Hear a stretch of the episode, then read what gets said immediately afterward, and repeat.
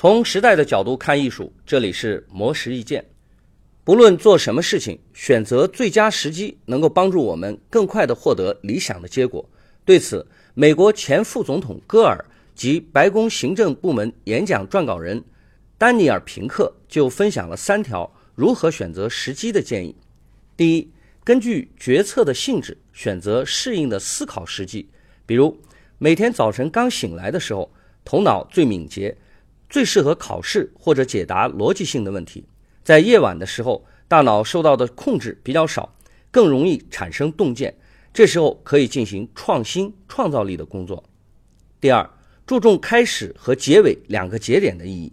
平克认为，每年或每月的开始比较重要，因为人们认为这个时候是重新开始的机会，而结尾同样重要，因为在临近最后期限的时候，人们会全力冲刺。从而调动积极性。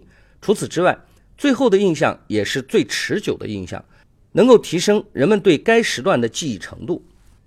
第三，要把过去、现在和未来融为一体，因为怀旧能增加人生的意义，而认同未来的自己时，也能制定出更好的计划。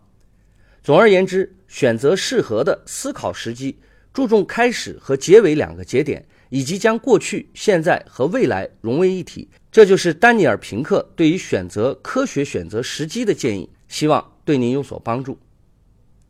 以上内容由模式意见整理，希望对您有所启发。模式意见每晚九点准时更新。